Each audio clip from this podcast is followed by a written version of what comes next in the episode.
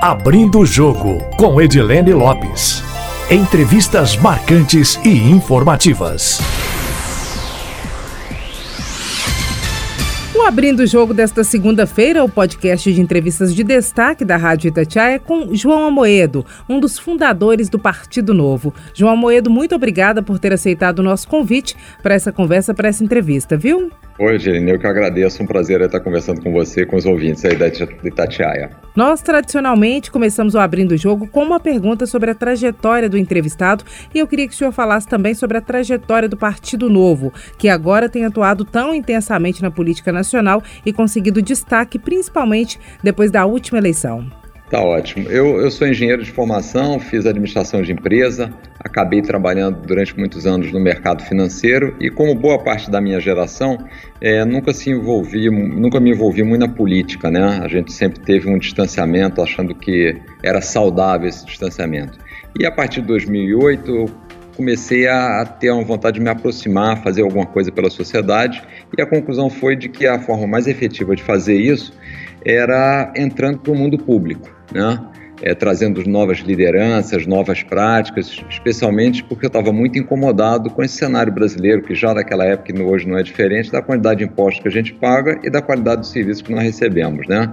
E a partir daquele momento, 2009, fui amadurecendo uma ideia e em 2010, junto com um pequeno grupo de pessoas, a ideia de montar um partido político, né? justamente com esse objetivo de trazer novas lideranças, fazer novas práticas na política, trabalhar para o cidadão é, e ter de fato um partido que a gente se sentisse representado. Né? E aí nasceu a, a, estruturação do partido. A gente começou em 2010, demoramos até 2015 todo o processo burocrático de coleta de fichas, estruturação do partido, até que no final de 2015, em setembro, nós obtivemos o registro e já participamos de duas eleições. Primeiras eleições municipais em 2016, onde a gente elegeu quatro vereadores, tendo participado em cinco cidades apenas, e agora em 2018, na primeira eleição a nível federal, onde a gente elegeu oito deputados federais, 12 deputados estaduais e o governador de Minas Gerais, né? Acho que foi uma, um sucesso aí. Eu saí candidato à presidência da, da República, não, não era o plano original, mas acabei saindo e eu entendo que foi um desempenho bastante razoável, porque mesmo sem participar dos debates, o partido sendo um partido recente e eu não sendo uma figura pública, acabei em quinto lugar aí na frente de lideranças que já tinham uma, um histórico de maior tradição na política, né? E o, e o Romeu Zema, aí de Minas, teve uma, uma votação muito forte no primeiro turno e no segundo turno mais de 70% dos votos, né? Então acho que é foi um belo início que nos dá, na verdade, agora muita responsabilidade daqui para frente, né? Porque acho que a, a régua já começou alta, a barra já começou alta, as cobranças vão ser grandes e a gente tem que fazer aquilo que a gente se comprometeu, é, trazer gente sérias, competentes, é, mudar a forma de política no Brasil, que sempre, como cidadão, como eleitor, sempre me é, incomodou muito, né? Vocês tinham essa expectativa de já nessas eleições de 2018 eleger um governador e o que, que mudou de lá para cá, antes de ser governo e depois de ser governo? Aqui em Minas nós acompanhamos a gestão do governador Romeu Zema e nos seis primeiros meses várias das propostas dele, e ele mesmo reconheceu, foram consideradas inexequíveis, porque antes de entrar no governo ele achava que era possível e depois no governo viu que até por regras específicas, legislação, não era possível executar algumas das propostas. O que, que mudou de lá para cá? E foi uma surpresa a eleição do governador governador aqui em Minas Gerais? De fato, Edilene, foi uma surpresa. Nós não esperávamos, nós sabíamos que nós teríamos realmente muitas dificuldades. O, o, Novo, como eu comentei, não participava dos debates eleitorais. O Zema foi o primeiro que participou aí, porque conseguiu um pequeno crescimento inicial nas pesquisas. O partido ainda era muito pouco conhecido, não tinha uma grande quantidade de diretórios municipais. Um detalhe importante, né? O Novo é o único partido de todos os partidos existentes no Brasil que não usa dinheiro público nem para sua manutenção, nem para a campanha eleitoral, o tal do fundo eleitoral, que a gente briga tanto para que tenha um melhor destino para os brasileiros. Então, tudo isso trazia para nós uma restrição muito maior do que os outros partidos, né? um partido pouco conhecido. Então, a expectativa não era ter eleito um governador de fato. A gente até tinha um, um plano mais direcionado para o legislativo, para justamente fazer as reformas tão necessárias para o Brasil crescer. Mas foi muito bom, acho que aproveitamos aí é, o antagonismo e a, e a aversão que já existia e foi crescente em Minas, especialmente em relação ao PT e ao PSDB, E o, e o Zema, então, emergiu aí como um nome, um nome novo, trazendo é, um discurso diferente e acho que muito mais transparência, que acho que era o que o Mineiro estava procurando. Né? Obviamente é, é, difícil o início do processo, né? o, o Zema, inclusive, teve aí logo no, na, no início da sua gestão a tragédia lá de Brumadinho, né? É, que trouxe aí um, um, um, um trabalho adicional, né? um, uma, um ruído grande, um obstáculo grande a tratar com todos esses problemas, uma série de, é, de vítimas no processo, mas o nosso entendimento é que ele tem ido muito bem. Obviamente tem um aprendizado ao longo do processo, essa, essa interação, especialmente com os políticos na Assembleia, não era uma coisa que o Novo tinha feito já no passado, né? como a gente disse, eram primeiras eleições, as primeiras eleições que nós participamos no nível federal, mas eu acho que tem sido muito positivo. Ele rapidamente aprendeu, acho que no primeiro momento eu diria que a parte mais crítica foi a comunicação, né? expressar o que, que a gente queria fazer, a parte de diálogo, relacionamento com a imprensa, mas isso, no meu entendimento, foi superado num prazo relativamente curto. Né? E a partir daí a gente conseguiu fazer muitas evoluções na gestão justamente pelo aspecto técnico. Né? O Zema reduziu a quantidade de, de secretários, colocou, trouxe uma equipe técnica, é, conseguiu reduzir o déficit previsto para o ano passado em 30%, e acho que os resultados têm sido muito positivos. A gente está vendo isso agora na própria crise, aí, no próprio combate ao, ao coronavírus. Mas foi um aprendizado, e eu acho que o interessante é que, como o Novo sempre se colocou como instituição, é, onde a gente é, dissemina muitas melhores práticas, esse aprendizado de Minas vai servir para qualquer outro estado ou município que o novo venha a, a administrar. Né? Então, acho que fica esse, esse aprendizado do que, que dá para fazer, do que, que não dá para fazer e, especialmente, que eu acho que isso é uma grande diferença em relação à iniciativa privada, a velocidade da implementação das mudanças. Né? Na iniciativa privada, a gente está acostumado com um ritmo muito maior é, e na área pública isso acaba sendo pior, e a gente já sabe que até por isso que o Novo defende que o, a área pública, o Estado, deveria estar só nas áreas essenciais, porque essa demora traz muita ineficiência ao processo. Né? Estamos vivendo isso um pouco aí com a, com a própria crise do coronavírus. Né? Toda a demora nossa para estruturar a parte hospitalar, tudo isso é, fica, fica clara. Mas, assim, em resumo, eu acho que passado o aprendizado inicial, que foi rápido, o resultado tem sido muito é, proveitoso aí e, e, e, muito positivo em Minas. Uma outra peculiaridade da participação de vocês no processo eleitoral foi vir na disputa com uma chapa puro sangue, com dois é, dos componentes, o governador, o governador e o vice-governador, sendo do Partido Novo. Aqui em Minas a gente teve uma situação específica, hoje eu até estive com o vice-governador Paulo Brandt, que ele se desfiliou do partido no mês passado, alegando que o Novo deveria ter mais capacidade de fazer coalizão, de dialogar melhor com o parlamento. Eu lembrei dessa pergunta porque o senhor falou do diálogo com a Assembleia Legislativa. O Partido Novo sempre vai participar das concorrências ao Executivo com chapas puro sangue. Essa possibilidade de uma coalizão em algumas situações ela existe ou essa não é de vocês mesmo? O Novo permanece firme nessa ideia de que é impossível para ele hoje se agregar a outras legendas. Edilene, assim, eu agora falo como filiado, né, não mais como dirigente partidário, então é importante fazer essa ressalva.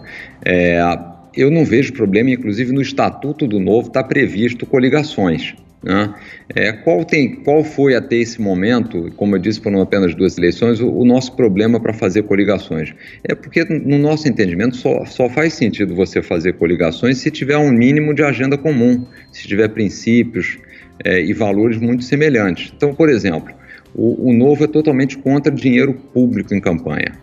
Como é que nós vamos fazer coligação com partidos que usam dinheiro público, dinheiro que a gente entende que deveria estar na saúde, na, na educação, né?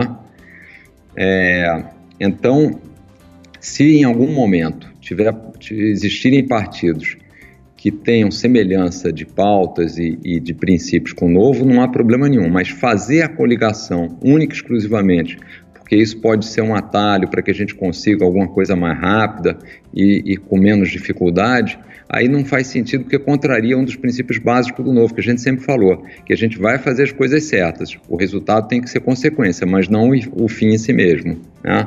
Então, eu entendo que, e, eu, e acho que entendi lá a própria desfiliação do Paulo Brandt, é que quem está na linha de frente, muitas vezes, tem essa necessidade de de buscar a solução mais rápida. E por isso, até no novo, que nós temos uma característica interessante, que a, existe uma separação entre o mandatário e a gestão do partido, para que o partido, como instituição, não sofra é, essas demandas que às vezes são de muito curto prazo e que depois cobram o preço lá na frente, né? Da parte de imagem do partido, da nossa coerência. Partido Novo tem alguma perspectiva de participar da próxima eleição presidencial com candidato? E você já tem algum nome? Já discutem algum nome? Tem processo seletivo para isso, se é que é o caso? Como é que está a expectativa do Novo? Edilene, certamente é, nós pretendemos ter um, um candidato lá em, em 22. É, certamente ele passará por um processo seletivo, assim como os demais mas por enquanto não é algo que está na agenda do partido ainda. Quer dizer, a agenda está muito voltada agora para as eleições de 2020 e, obviamente, para a estruturação do partido. Né? O partido ainda é muito recente, então nós ainda estamos trabalhando é, na estruturação do partido em outras cidades, fazendo crescimento, especialmente de divulgação das ideias, dos, dos princípios do, do, novo, atraindo filiados que são fundamentais para a existência do partido, porque eles que contribuem com os 30 reais por mês, dado que como eu já disse, a gente não usa dinheiro público, então toda a nossa, todo o nosso crescimento, o nosso sustento, manutenção e viabilidade depende do, dos filiados. Então é muito importante a gente fazer esse processo de atração. Então esse tem, esses têm sido assim as linhas mestras do partido e imagino que a eleição, a, a discussão para para 22 fique mais para o próximo ano, né? depois das eleições municipais desse ano. E aí sim, buscar candidato e, e fazer com que ele passe no processo seletivo. Há alguma possibilidade ou algum desejo do Partido Novo de atrair, por exemplo, nomes como o do Sérgio Moro e na avaliação de vocês ou na sua avaliação pessoal, ele seria um candidato viável, já que hoje ele é tido como uma das possibilidades para 2022, após o rompimento com o governo Jair Bolsonaro? É, o que eu tenho dito é o seguinte: eu, eu como filiado, gostaria muito de ter o, o Sérgio Moro como filiado do Partido Novo. É uma pessoa que, no meu entender, séria, é, com espírito público, né? fez um bom trabalho como, como juiz, depois como ministro. É, agora, quanto à candidatura, aí eu acho que já é um assunto um pouco mais complexo, porque aí você precisa entender quais são as visões do ministro sobre o modelo de Estado, sobre responsabilidade fiscal, sobre privatização, vários temas que são importantes para o novo, né? Então, acho que isso aí seria, ele certamente, como qualquer outro, teria que passar por um processo seletivo do novo, e aí vai ser uma decisão do partido. Mas é um nome que, sem sombra de dúvida, seria bom ter, ter perto dentro do partido. Já tem alguma conversa com ele nesse sentido? E o senhor disputaria novamente o, o cargo da, de presidente da República, como foi a disputa que o senhor fez da última vez, e o Zema, na avaliação do senhor ou na avaliação do partido e dele mesmo nas conversas entre vocês, considera a possibilidade de uma reeleição ao governo de Minas ou até de pensar num patamar superior que seria a presidência da República para 2022? É, não tivemos ainda nenhuma conversa com o Sérgio Moro, acho que é prematuro, acho que é do ponto de vista dele também, saiu muito recentemente, está envolvido todo, está ainda envolvido nesse embate, na questão dos depoimentos, então acho que não é saudável agora. É, eu não avaliei, não, não, há nenhum compromisso meu de sair candidato, nem do partido para que eu saia. Acho que isso é uma avaliação que também será feita mais à frente. E o Zema, eu em nenhum momento conversei sobre o assunto. O que eu ouvia foi exatamente até uma declaração dele, pública, né, numa, numa entrevista, é, dizendo que teria interesse, teria disposição é, de disputar reeleição em Minas, porque ele entende que tem um ciclo a ser feito ainda, tem muita coisa a ser feita aí, aí no Estado, porque a situação que ele encontrou realmente foi caótica, né, do Estado com as contas todas desequilibradas, uma série de problemas, e que provavelmente ele precisaria de mais tempo para deixar a casa arrumada, né? Então ele demonstrou já esse essa ideia de, de reeleição, né? Então foi o único único indício que eu, que eu tive dele aí. Mas certamente é um nome que é tem, tem um valor e, e, é muito reconhecido dentro do partido. O Estatuto do Novo ele permite a reeleição no Executivo, como, exatamente como é previsto na lei, e a única diferença que nós temos é que no Legislativo o Estatuto permite apenas uma reeleição para o mesmo cargo. Então, se você foi deputado estadual, você pode concorrer mais uma vez como deputado estadual. Ao final do, dos oito anos de mandato, dos dois mandatos de quatro, aí você teria que ir para um outro cargo público, ou de, ser deputado federal ou, ou prefeito mas não poderia ter um terceiro cargo no mesmo é, na mesma função, né? Porque é basicamente para fazer com que a gente tenha um incentivo à renovação dos quadros e não essa perpetuação que tem sido uma prática na política brasileira. O senhor avalia que ele seria um nome que poderia é, ser debatido no caso da disputa nacional também? Seria um bom nome caso isso venha à pauta a ser discutido para a presidência da República? Avalio que sim. Avalio que sim, ele, o, o, Zema hoje é um dos expoentes aí do partido por toda, pela posição que tem e principalmente pelo trabalho que tem feito. Agora voltando um pouquinho para o presente, o Partido Novo defende algumas pautas que são muito específicas e permaneceu na mesma linha durante a, o combate à pandemia da Covid-19 inclusive no cenário, principalmente no cenário federal, no Congresso Nacional. E algumas dessas pautas, dessas defesas foram derrotadas. O que, na avaliação de vocês, deveria ter sido feito nessa pandemia que ainda não foi e que, dentro de todas as propostas que foram aprovadas, foram ideias derrotadas que vocês avaliam que seriam benéficas no combate à pandemia? Olha, acho que a, a, primeira, o novo como característica tem sido um, um, partido que tem uma preocupação muito grande com o dinheiro do pagador de impostos, né? Então, a gente busca economia na, nos, na quantidade de assessores, na quantidade de verbas de gabinetes. Não é à toa que os mandatários do Novo no Legislativo farão economia total nos seus mandatos de cerca de 150 milhões de reais. Se a gente juntasse isso e, e aqueles seus colegas nas mesmas casas fizessem a mesma economia, a gente estaria falando aí de mais de 5 bilhões de reais né, 5 bilhões de economia. É, então, nessa linha, o que, que nós entendemos que, que seria relevante que ainda não foi feito? Né? A gente está acompanhando toda a economia brasileira, a gente está vendo muita gente ficando desempregado e boa parte do que continua a trabalhar ter a redução é, seja no seu salário daqueles funcionários contratados, seja naquele, na sua renda como empreendedor. Né? E nós temos uma classe de funcionalismo dos funcionários públicos que, além de terem estabilidade, não tiveram nenhum, é, nenhuma perda. E aí não é a questão só de, de buscar perda, mas é uma necessidade de recursos para outras áreas. Então, uma das coisas, uma das pautas que o Novo defendeu foi que houvesse uma redução proporcional ao tamanho do salário, né? era uma escadinha, então quem ganhava mais teria uma redução maior, para que a gente fizesse um sacrifício também de redução de custos no funcionalismo. E esse dinheiro pudesse, portanto, ser utilizado ou para diminuir o rombo que a gente vai ter no final do, das contas aí, quase que 100% de, de déficit público em relação ao PIB, né? É, como também pudesse ser direcionado para as outras áreas essenciais. A gente sabe que está faltando dinheiro aí para o hospital, para a compra de ventilador, para a compra de testes, e essa proposta, infelizmente, não foi aprovada. Outra proposta também que nós julgamos que seria interessante e que a gente também não conseguiu emplacar foi uma permissão para a utilização do fundo partidário como doação para a saúde. Então, o Novo hoje tem mais de 35 milhões de reais depositados aí do fundo partidário, que a gente não utilizou, que a gente gostaria de direcionar para a saúde, para o combate à pandemia, e nós não fomos autorizados. E a última era a eliminação do fundo eleitoral, porque acho que isso é um dado interessante, né, Gene? Em 2016, nós tivemos as eleições municipais, onde já não era permitida a doação de empresas, é, e nós não tivemos recursos do fundo eleitoral, recursos públicos. E as eleições ocorreram normalmente, os prefeitos foram eleitos, os vereadores foram eleitos. Por que, que agora, quatro anos depois, no meio de uma crise dessa dimensão, nós temos que direcionar 2 bilhões de reais para a eleição é, municipal, com todo o avanço que a gente teve da tecnologia? No nosso entender, não faz nenhum sentido. Mas, de novo, como essas medidas acabam por impactar diretamente os partidos é, e muitas vezes o funcionalismo público, o, o, Congresso acabou votando contra. Né? Acho que aí é, não tem muito o que fazer a não ser perseverar no nosso desafio de aumentar a bancada do novo.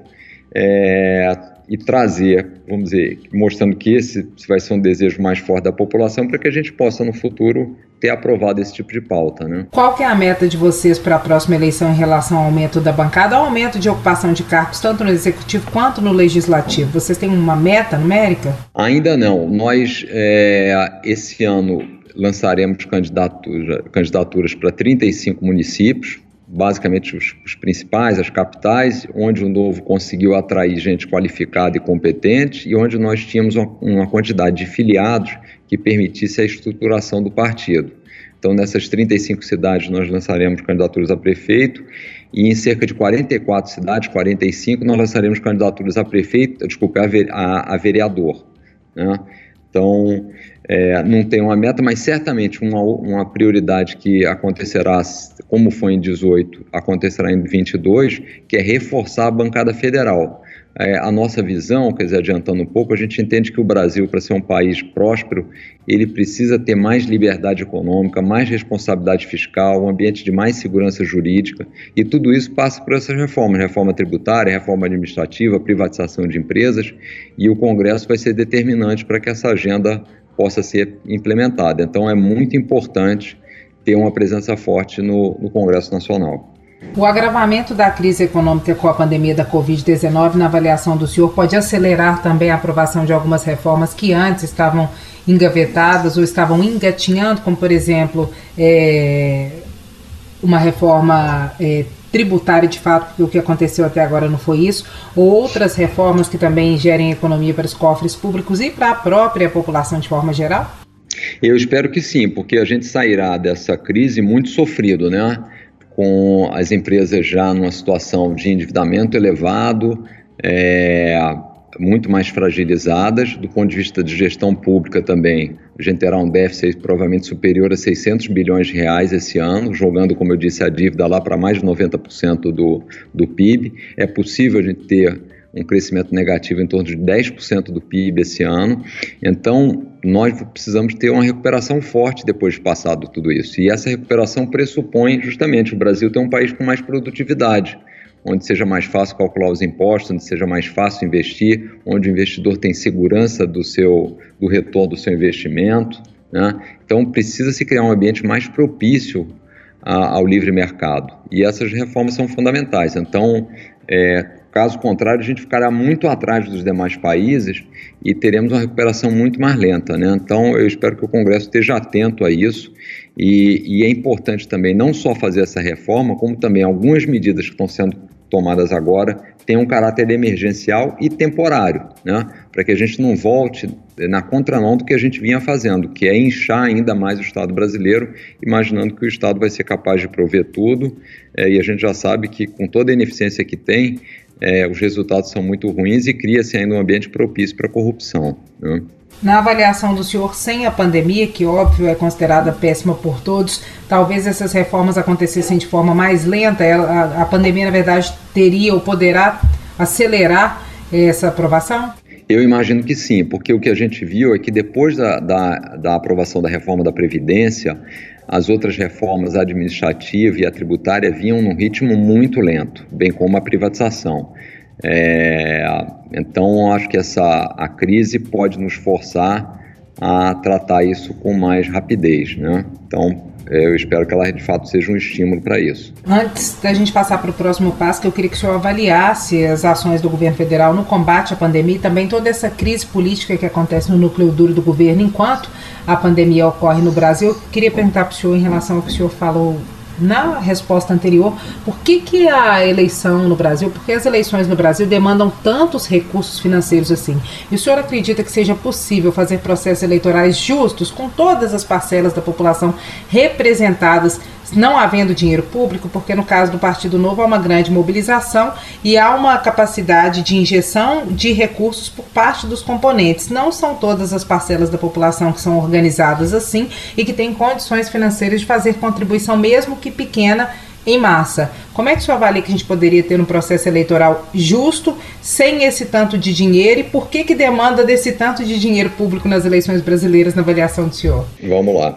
Primeira coisa, por que, que é importante a gente não ter dinheiro público, né? Porque nós temos pessoas que não estão conseguindo ter tratamento no, no, na saúde porque o hospital não tem os medicamentos, não tem um aparelho para fazer o exame.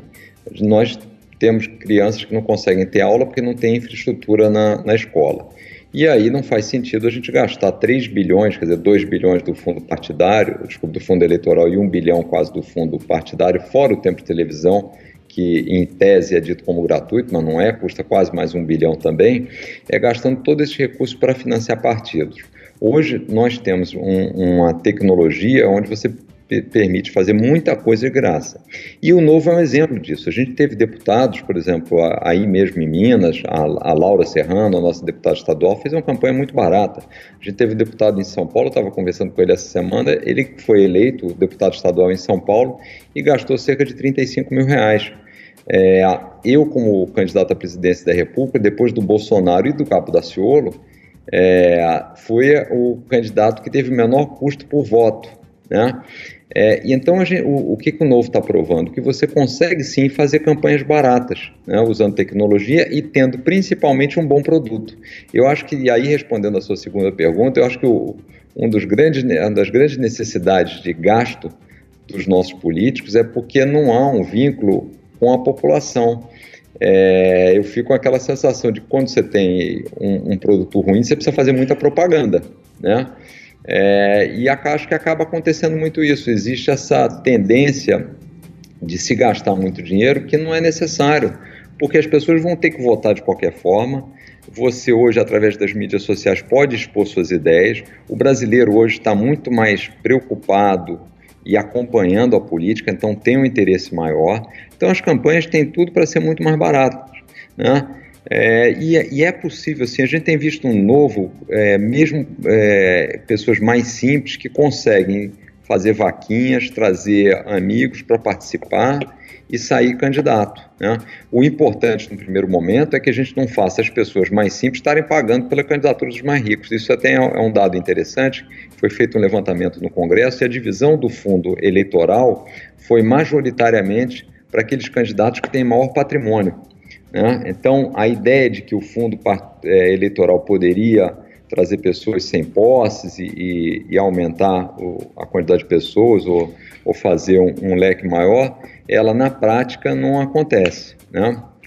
É, teve mais uma terceira pergunta sua nessa linha, o que, que foi mesmo, Edilene? Desculpe que eu, era, era a questão do fundo. Só Deus sabe, eu pergunto tanta coisa, depois esqueço.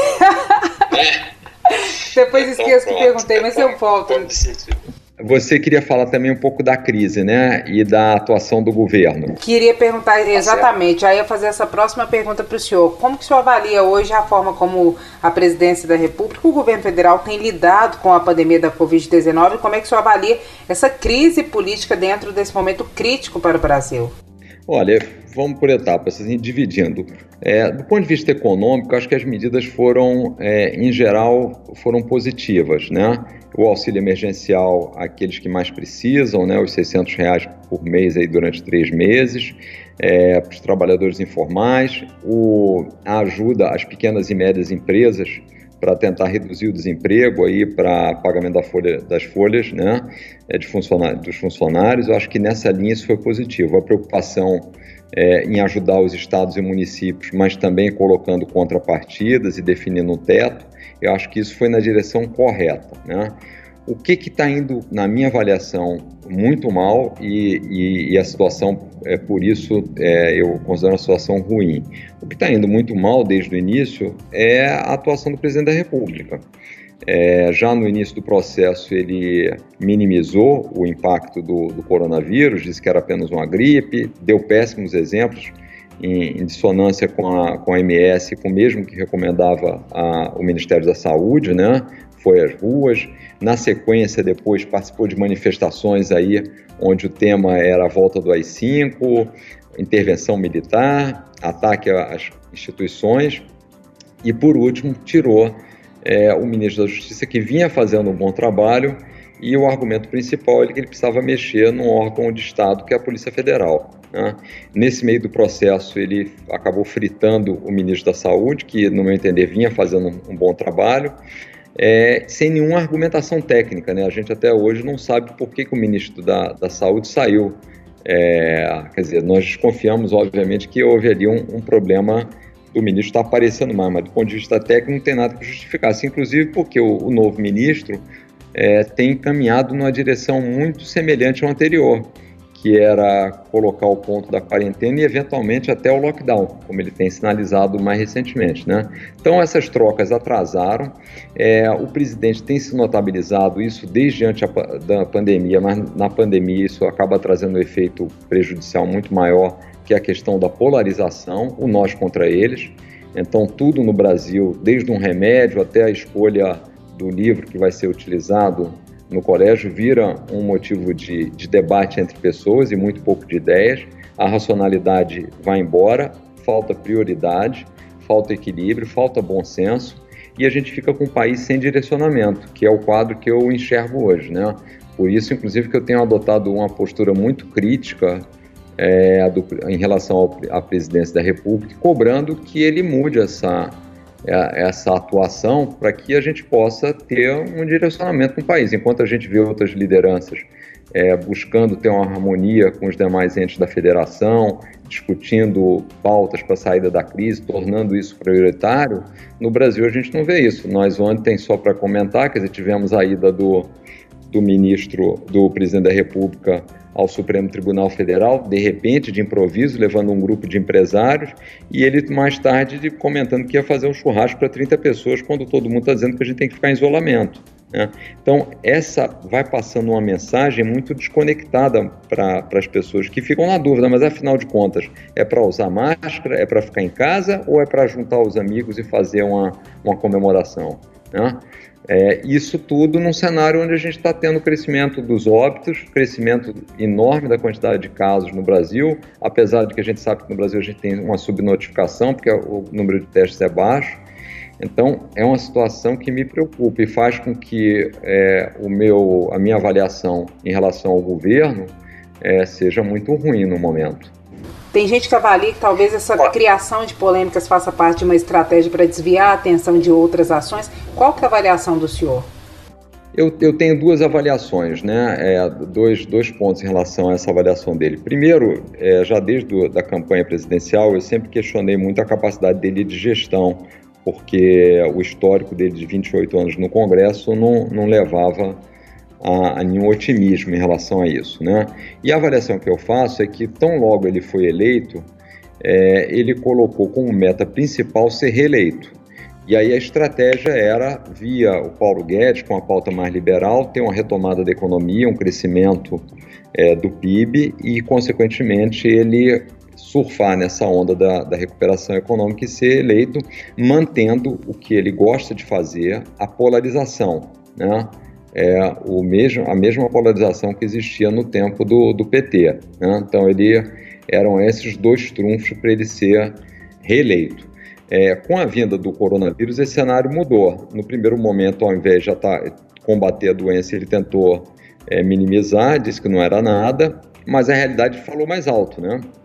E aí ele flertou também com a terceira estratégia, que foi buscar se associar com movimentos que é, colocam em risco o Estado de Direito. E nas manifestações, como eu comentei anteriormente, né, de contra contra o Senado, contra o Supremo, a favor da intervenção, e aí teve um repúdio muito grande da, da sociedade. Né? E aí voltou, é, no meu entendimento, para um modelo muito parecido com o que o PT adotou, que tem três pernas, né? É manter o nós contra eles, é buscar uma pauta desenvolvimentista, que é o Estado passar a ser empresário, que ele ficou claro quando ele aprovou e referendou, mas depois voltou atrás com aquele plano pró-Brasil, e procurar no Congresso, que eu acho que faltou diálogo no início, quando ele deveria ter feito, aproveitando inclusive o respaldo dos votos que ele teve, é tentar trazer o Congresso através do, do famoso toma lá da cá, fazendo associações, troca de cargos com os partidos do Centrão, onde notadamente tem, temos figuras já, que foram já condenadas, inclusive por corrupção. Então, a gente acabou nesse modelo e ele, por, por não ser uma pessoa acostumada à gestão, não ter esse hábito, ele sempre traz o tema para algo, ele evita assumir responsabilidade, né? E, e, busca polêmica e desviando muitas vezes o tema daquilo que é relevante. É, então, assim, esse é o cenário que eu faço, é onde ele se sente mais confortável, né? Do que exatamente sentar e pensar no, no que. Então, ao invés de sentar com os governadores e discutir como é que seria a saída, o que, que podia estar sendo feito, ele acaba polemizando com o governador do Rio, com o governador de São Paulo, antecipando um debate eleitoral e a população que paga o custo disso, né? Porque fica sem hospital para ser atendido é, o empresário sem poder trabalhar, e a gente acabou no pior dos mundos entre essa polarização, essa dicotomia que foi feita aí entre a saúde e a economia.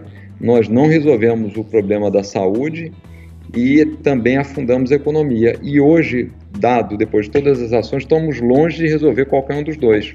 Né? Então, essa é a, é a, avaliação que eu faço. O senhor acha que tem condições de o governo Jair Bolsonaro garantir governabilidade até 2022? Na avaliação do senhor, ele leva o governo até lá e como é que ele conseguiria fazê-lo? Ou o senhor acha que antes disso há a possibilidade de nós estarmos entre duas situações extremas, que seria o golpe militar, já que muitos apontam que ele flerta com essa ideia, ou então o impeachment, já que ele está em pé de guerra com as outras instituições que compõem a democracia, que são o judiciário e o parlamento. O razoável e o melhor para todos nós brasileiros é que ele adotasse uma postura diferente, de mais equilíbrio, de bom senso, de responsabilidade, de diálogo, é, eu, inclusive, logo lá, em, quando ele fez esse primeiro pronunciamento no final de março, eu cobrei que ele ou fizesse isso ou renunciasse, nem pensava em impeachment ainda.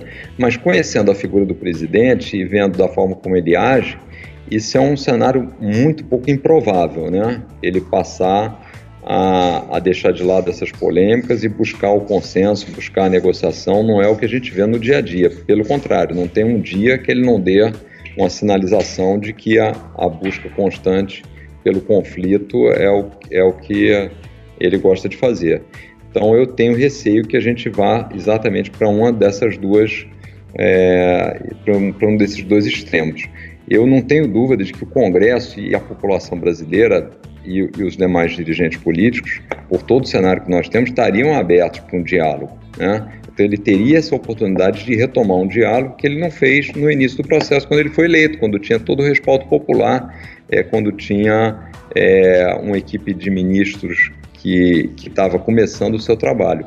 Agora, é, passado tudo isso e vendo a, e tendo a experiência do que, que ele faz, do histórico, é, eu acho que no final a gente vai acabar num processo de saída dele é, muito provavelmente por um impeachment se houver as condições legais para isso, né? Então o senhor avalia que pode ser que ele não continue o mandato, que ele seja retirado do cargo antes disso?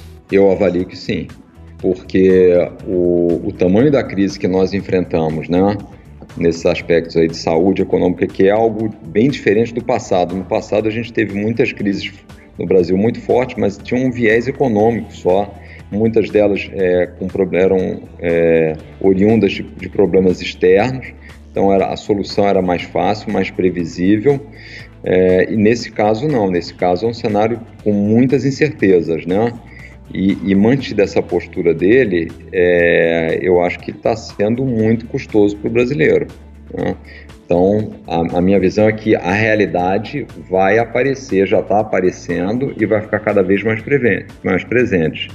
E, e, ele, eu acho que ele, ele já demonstrou também que quando a situação escala para uma piora, diferentemente do que se espera de um bom líder, ele se enfraquece. Ele parte ainda mais para o conflito, ainda mais para a polêmica, para evitar responsabilidades ele tem um comportamento oposto do que se espera num, num, líder no momento de crise. O senhor teme pelo aumento da negociação de cargos dentro do Congresso Nacional, entre o Congresso Nacional e o Poder Executivo, para que ele tente garantir alguma governabilidade? Em relação ao Centrão, alguns é, representantes é, dos partidos de centro, social-democrata, têm dito que a saída para 2022 seria encontrar um candidato de centro, já que a polarização tem desgastado muito o Brasil. Caso haja consenso em torno de um candidato de centro que não seja do Partido Novo, que possa ser o Sérgio Moro ou um outro que apareceu, o Luciano Huck, que possa ser alguém que não seja do Partido Novo, o Partido Novo tende a se agregar é, em relação a esse candidato, ou pode ser que vocês tentem é,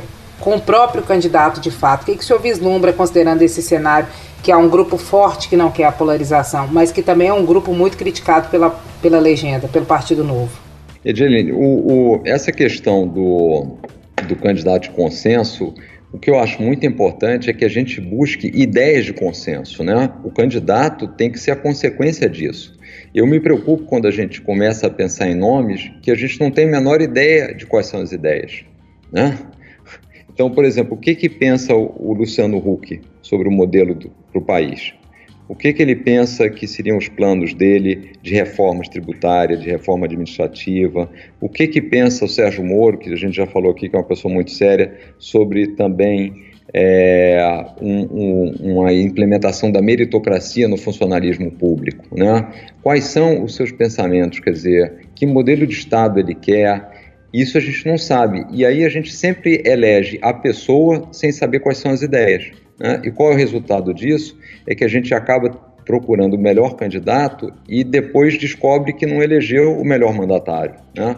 Então, é, do ponto de vista do partido, aí de novo falando como, agora como filiado, o que eu gostaria de ver é o seguinte: quais são as pautas para o Brasil? Por, por, isso é que a Equitel Novo tem apoiado muito, é, muita gente até pergunta, mas vocês são partidos, do, são ligados ao, ao, Bolsonaro? Não, nós somos totalmente independentes, mas nós apoiamos as pautas que nós fazemos, que achamos que faz, fazem sentido, por exemplo, do ponto de vista econômico. Então, eu acho que essa, esse consenso para o Brasil não pode ser em, em cima de nomes. Se nós buscarmos o consenso novamente que é sempre a armadilha que nós caímos, de buscarmos um nome salvador da pátria, eu garanto a você que a gente não terá, pode ser até que tenhamos por sorte, né? mas é, é muito pouco provável que se o, o, a busca ficar limitada à escolha de um nome e não em torno das ideias e propostas, a gente consiga realmente fazer com que o Brasil entre, entre nos trilhos. Né? Faremos mais uma vez um voo de galinha é, e mais uma vez não, não, teremos soluções duradouras, sustentáveis e definitivas para o país.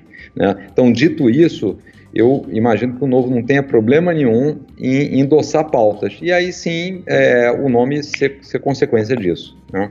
Agora que nós já estamos caminhando para o finalzinho, para não ficar sem falar do factual das coisas mais recentes, o ministro Ricardo Salles, que é o ministro do Meio Ambiente, foi expulso do Partido Novo.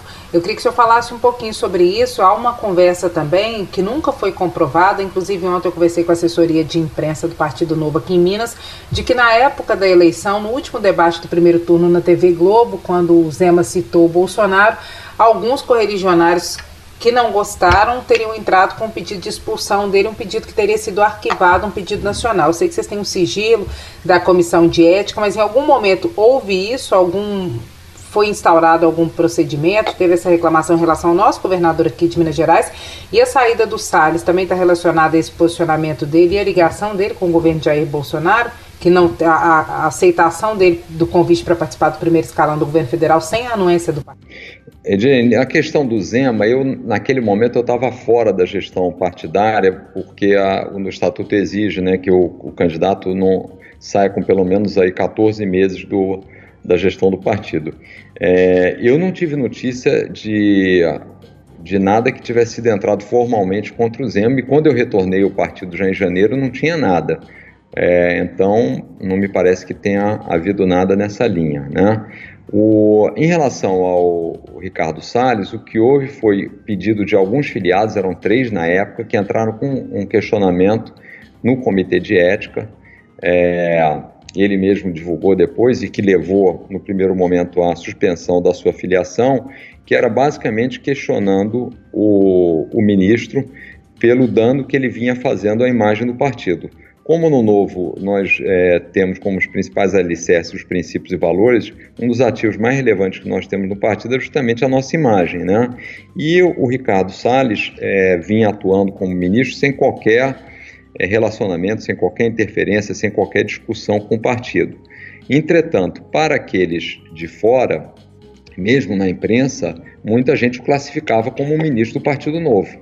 E foi isso que levou ao questionamento desses filiados, e depois, por consequência, foi isso que também levou a, ao Comitê de Ética a suspender a filiação enquanto julgava o processo que acabou é, sendo definido aí ontem ou anteontem, né, com a divulgação ontem pelo próprio é, Ricardo Salles.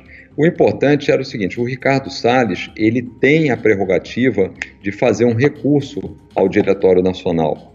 Então ele não precisaria ter aberto, porque corria sob sigilo. É uma decisão da CEP. Eu, enquanto, enquanto inclusive, enquanto estava no partido como membro do, do Diretório Nacional, não tinha acesso, porque a CEP é um órgão independente. É, composto por filiados do Novo, né, justamente para que tenham essa liberdade. Então, ele tem a prerrogativa ainda de submeter um recurso ao Diretório Nacional do Partido. Né? E o, o, as principais razões, pelo que eu vi também do documento, dado que ele deixou público ontem, é, basicamente foi é, o dano de imagem ao partido está atuando dissociado daquilo que prega a instituição, seus princípios e valores, compromissos assumidos como filiado e depois como candidato do novo, que não estavam presentes na gestão que ele vinha fazendo no Ministério da, da, da, do Meio Ambiente. Né? Então, em, assim, em resumo, o que foi apresentado, a decisão foi, foi essa. Né? Ele chegou a dizer na última quinta-feira que entre os o Bolsonaro e o senhor, ele preferiu o Bolsonaro. Na atual conjuntura, isso soou para o senhor como um elogio ou o senhor não avalia assim? É, eu, eu acho estranho porque é, eu, como a gente falou bastante, comentei muito com você aqui, é, nós não acreditamos em salvador da pátria, né? Até esse, essa preocupação dele de nomear duas pessoas é, demonstra claro que ele tem essa ideia de um, de um culto a um mito, do culto a alguém, né? É, então é estranho, porque no Novo a gente sempre fala isso. O principal são as ideias. É óbvio que os líderes são importantes, desde que eles estejam representando conceitos, né? É, mas essa, essa demonstração dele nessa frase mostra que ele é muito pouco parecido com as pessoas que estão dentro do novo, né? Que cultuam as ideias, os valores e não salvadores, né? É, mas assim, acho que é um direito dele. Eu até comentei, achei assim um pouco imaturo para um ministro de Estado, com toda essa pandemia que nós temos, é, ter essa preocupação de polarizar como faz o presidente, né? Polarizar pessoas em vez de polarizar ideias, né? E, e outra coisa que eu também achei interessante foi que ele fez uma acusação que o Novo seria um partido de esquerda, é, o que também me chamou a atenção, porque se ele tinha esse raciocínio, natural é que ele próprio se desfiliasse do partido. Né? Acho que isso é o que a gente espera até como uma forma, é o que essa, essa vigilância em relação ao partido é algo que a gente espera de todos os filiados, até para que o partido se mantenha no rumo, fazendo aquilo que se comprometeu a fazer. Né? Bom, para a gente terminar, antes do bate-bola, que eu faço um bate-bola no finalzinho, perguntas curtinhas, respostas curtinhas, queria que o senhor fizesse uma, na verdade não é uma avaliação, falar sobre a expectativa do senhor em relação ao coronavírus aqui no Brasil. O senhor que está no Rio de Janeiro, um estado que sofre muito com o coronavírus nesse momento, e eu queria que o senhor avaliasse é, se há algum temor por parte do senhor de que os resultados no Brasil possam ser ainda piores, nesse cenário falasse da situação em Minas Gerais, como o governador vem conduzindo aqui, qual que é a, a avaliação do senhor em relação a isso?